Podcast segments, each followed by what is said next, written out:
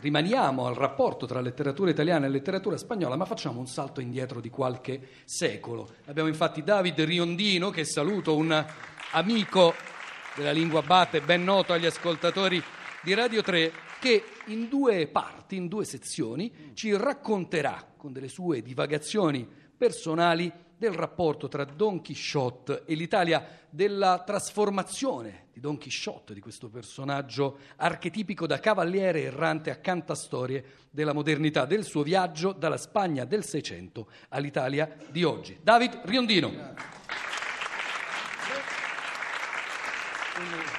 Onorato di raccontare le mie storie, insomma, e queste storie addirittura a Madrid, è un grande piacere, insomma, mai avrei pensato di varcare il mare e dirvele qui, eh, parlando in italiano, peraltro, mi scuso e vi ringrazio. Però eh, a me è capitato di raccontare le storie di Don Chisciotte, anche perché diventava una richiesta del mercato, potremmo dire ora, c'era uno spazio insomma, di racconto su, su, quei temi lì, a partire da delle cose che conosco un po' abbastanza, cioè la letteratura versificata.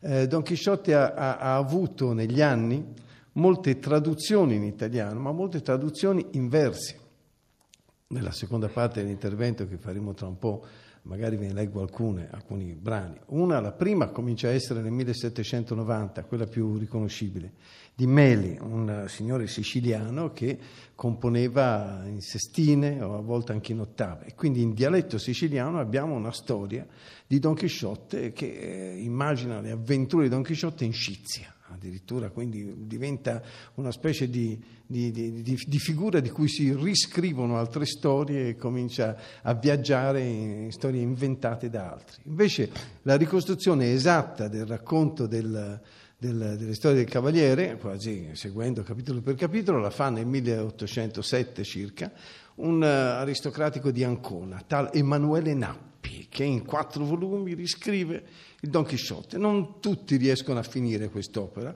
però ci provano. E anche di questo vi dirò qualcosa, insomma, per capire che cosa, cosa diventava a dirlo in ottave. Un certo signor Limosino o Limosino a Torino, intorno al 1811, compone un altro Don Chisciotte, eh, non sazi gli italiani di scriverlo in ottave, ripeto in ottave, quindi si presume che venisse scritto così per essere raccontato nei salotti, oppure per, per raccontare divertendo. L'ottava serve a rendere diciamo, epico e, e conviviale un racconto che è molto esteso, come sapete. E poi ci sono eh, delle ottave in napoletano di un certo signore, questo mi sono scritto nome perché me lo scordo sempre, Capozzoli, siamo nel 1891. Quindi Don Chisciotte prende tutti i dialetti italiani, quasi tutti i dialetti italiani, non solo, ma quelli in siciliano del Meli vengono ritradotte in italiano nel 1818.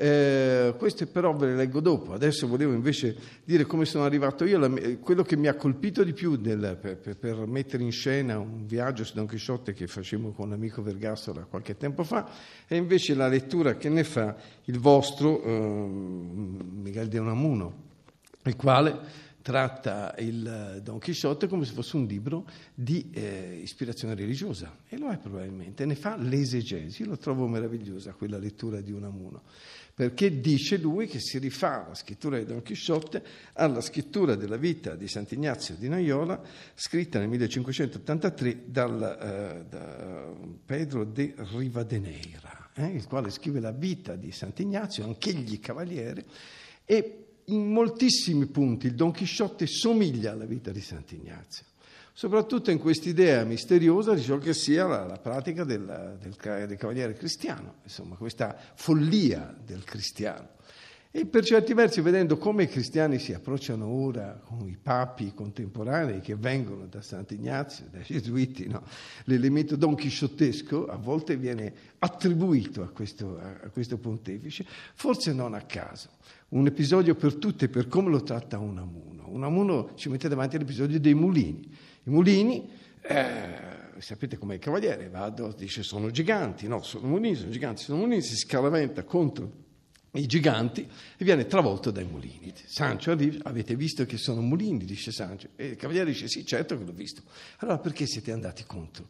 Perché fino a un attimo fa erano giganti, dice Don Chisciotte, li ha trasformati in mulini il terzo personaggio di Don Chisciotte, che è Frestone, il mago che trasforma la realtà, che vede il cavaliere con gli occhi dell'innamorato e del visionario, perché per fare l'avventura bisogna essere innamorati e avere fede nella giustizia, e poi il mondo ti viene incontro e tu lo decifri e questo diventa il cavaliere andante. Ebbene, e c'è il mago Frestone che ti ferma ogni volta dicendo, ecco, questa è una realtà insormontabile, la realtà non può essere superata, perché la realtà è questa questa. E ogni volta il mago inventa dei modi di essere la realtà che sembrano insuperabili, come nella canzone ha cantato prima Fabi, i mulini sono gli svincoli autostradali, dice proprio in qualche modo indirettamente Unamuno, sono le grandi fabbriche, sono il senso di una realtà opprimente e assoluta. Il cavaliere innamorato e lavorando per la giustizia esce fuori e il suo cavallo gli indica la strada. È il mondo che ti fa le domande, tu devi solo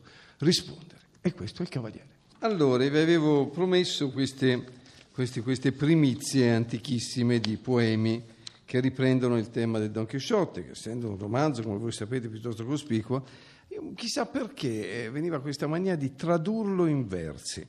Probabilmente perché l'ottava, come dicevo prima, rendeva più aggraziato, più giocoso no? il racconto.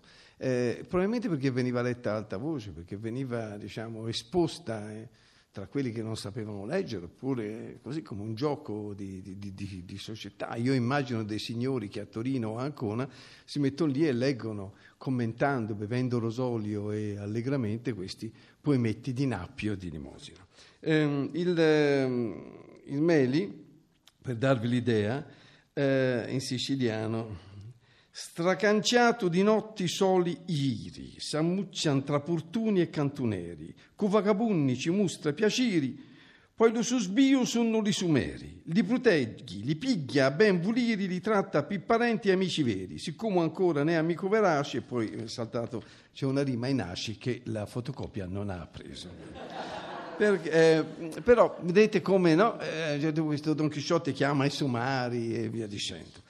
Nostro, eh, questa cosa del 1790 che dà il là alle avventure di Don Chisciotte in siciliano in Scizia viene tradotta nel 1818 e eh, come sempre eh, c'è l'argomento che precede i canti. L'argomento è smarrito è Don Chisciotte tra tempeste, s'aggomitola Sancio infra la neve, l'eroe tira alle fate e spacca teste e il somaro i colpi poi riceve. Incanto animalesco e come ei veste fatate spoglie si descrive in breve. Sancio che teme l'ornamento strano, spaventando lo segue da lontano. Cioè, sono in otto versi la descrizione di un'avventura che vedrà il nostro eroe trasformarsi in un animale, prendere delle pelli a prestito e via dicendo.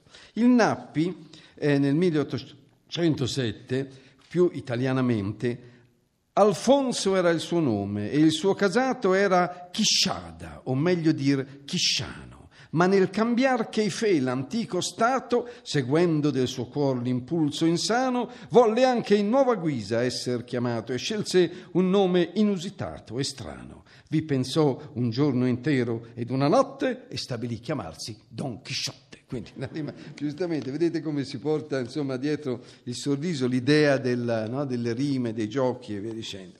Il Limosino nel 1811, il piemontese, che sviluppa un'impresa più, più larga, più, più, più compiuta.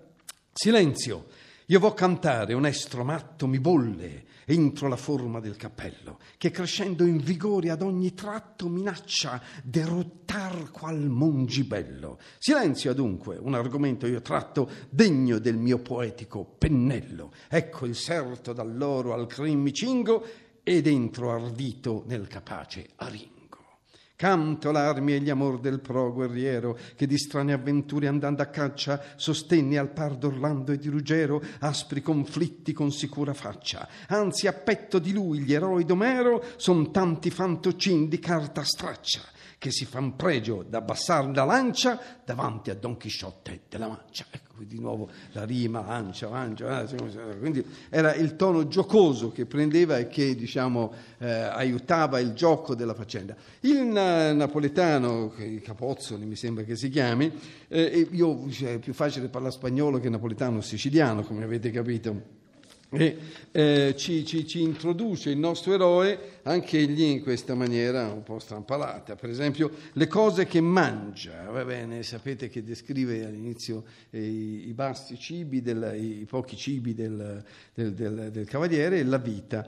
Eh, le spese con le entrate misuranno, Daniello una coscetta si mangiava, questo sarebbe un romano che abita a Roma, un napoletano che abita a Roma, si mangiava quasi ogni, quasi ogni giorno, un capo un pedallando, e sta coscetta sempre la bastava. Spesso due parte faceva e quando lo stomaco la sera picciava, quello che aveva senza far sparagno, con la gatta spartiva a buon compagno.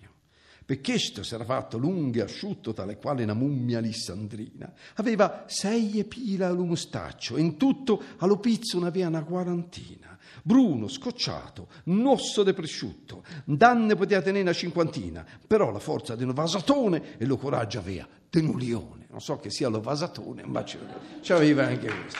Per darvi l'idea di come però con, continua e concludere con questo omaggio al Cavaliere che, come vedete, attraversa le epoche, perché alla fine l'epica, io sono favorevole all'epica, credo che tutti i nostri problemi letterari si risolverebbero se cominciassero a scrivere poemi, li scrive al posto mio e anche parallelamente un amico eh, cubano, cui voglio fare un omaggio, il quale ha riscritto in decime la struttura dell'improvvisazione cubana, voi sapete, un Don Chisciotte eh, tutta la storia, né più né meno, partendo dal presupposto che i primi due, l'incipit di Don Chisciotte sono due ottosillabi e le decime sono fatte di ottosillabi. E un lugar della mancia, ottosillabe, è un ottosillabo, de cui io l'ombre no quiero e quindi altra ottosillaba.